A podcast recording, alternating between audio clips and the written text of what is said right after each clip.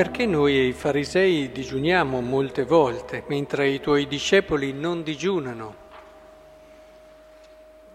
C'è un'abitudine a vivere determinate eh, scelte, in questo caso anche ascetiche, scelte anche sacrificali, di culto, e non ci si pone neanche il problema se possa esserci qualcosa di diverso. Ecco, queste parole del Vangelo di oggi ci aiutano a capire un po' meglio quello che ci ha voluto introdurre la lettura di Isaia, la prima lettura. Avete colto che cosa dice il profeta? Il profeta dice: grida a squarciagola, non avere riguardo, alza la voce come il corno, dichiara al mio popolo i suoi delitti, alla casa di Giacobbe i suoi peccati. Mi cercano ogni giorno. Interessante. Mi cercano ogni giorno, bramano di conoscere le mie vie, come un popolo che pratichi la giustizia e non abbia abbandonato il diritto del suo Dio. Mi chiedono giudizi giusti, bramano la vicinanza di Dio. E dopo, perché digiunare se tu non lo vedi, mortificarci se tu non lo sai? Ecco, nel giorno del vostro digiuno curate i vostri affari, angariate tutti i vostri operai. Voi digiunate fra litigi e alterchi, colpendo con pugni iniqui, non digiunate più come fate oggi. E poi continua, perché è piuttosto questo il digiuno che voglio, sciogliere le catene inique, rimandare liberi gli oppressi, togliere i legami dal giogo, eccetera. Cosa ci dice Isaia a noi oggi? Ci dice: correte qui, correte a messa, fate tutto quello che voi ritenete utile e importante per vivere bene la Quaresima. Eh, vi impegnate, vi date da fare, ma ci poniamo la domanda se non c'è un modo migliore o più profondo di quello che siamo abituati a fare e che abbiamo sempre fatto? Perché è questo che ci dobbiamo chiedere, è questo che ci dobbiamo chiedere. Io ho sempre fatto così, eh, penso che sia giusto fare così. Sarebbe pericoloso dire sono sicuro che è giusto e questa è la cosa migliore, quello state attenti a non dirlo mai. Perché è come se la liturgia di oggi ci dicesse: vuoi vivere bene la Quaresima? Metti più in discussione quello che hai sempre fatto e vai a vedere se dietro a tante cose buone che puoi fare non ci sono altre cose che rendono meno efficace, contraddittorio, addirittura eh, ridicolo in certi casi, quello che di buono fai. Perché se non ci mettiamo quel senso di, di ricerca, di scoperta, sempre nuovo, se diamo tutto per... Quante, quante opportunità perdiamo proprio perché, e abbiamo detto che la Quaresima è un tempo di opportunità prezioso, proprio perché facciamo quello che siamo sempre stati abituati a fare.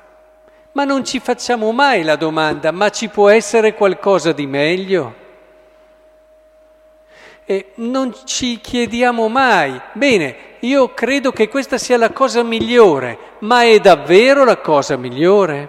Ma non per generare insicurezza, capitemi, ma per generare movimento, sono due cose diverse. Ci sono persone che sembrano sicure, sono semplicemente ferme. Eh, dicono, ah beh, io, come se una persona dicesse, ah io non cado mai sicuro, sei lì, seduto su un divano, tranquillo, però non ti muovi neanche tanto. Ecco, evitiamo di generare quel senso di sicurezza sbagliato, che è una sorta di pigrizia spirituale, di, come dire, di ripiegamento su quello che sempre, da sempre abbiamo fatto. abbiamo, abbiamo una chiamata troppo grande per poter dire sono a posto così. Abbiamo una chiamata troppo bella per non lasciarci affascinare dalla possibilità che ci sta davanti di vivere una vita meravigliosa nella santità, nell'amore, incontrando Cristo, stando con Lui e non lasciandolo più. Abbiamo davanti a noi un orizzonte che ci impedisce di dire «Bene, ho sempre fatto così, va sicuramente bene». Non è così, non è così.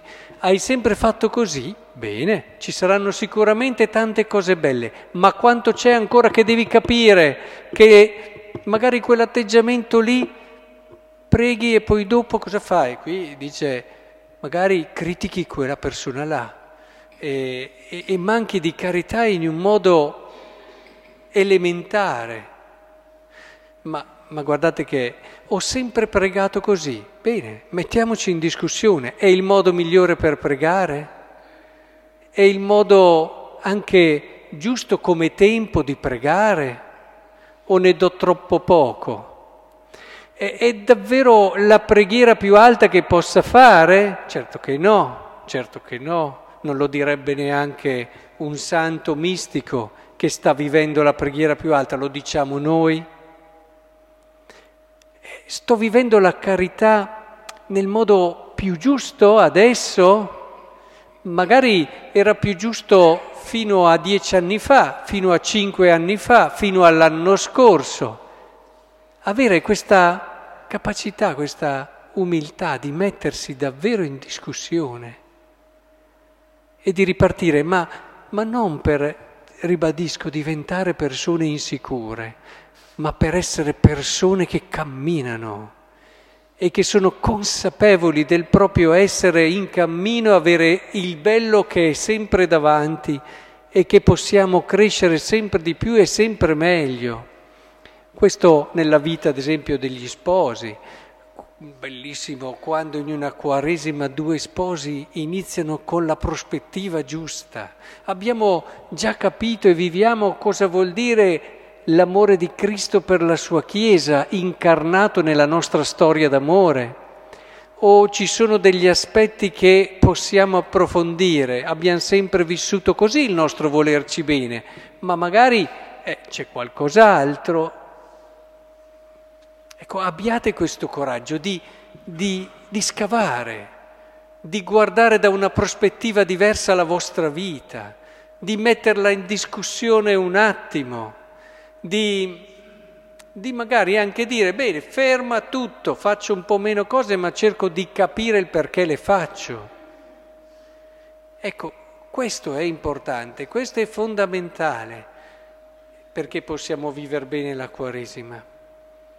Il Signore oggi con Isaia ci richiama a questo.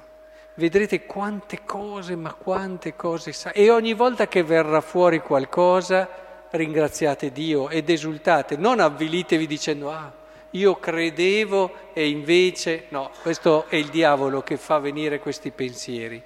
Invece voi dovete dire ma che bello, ho scoperto un'altra cosa, non ci ho mai pensato, quell'altra cosa lì, pensate, ho sempre fatto così e non è proprio il modo migliore ora.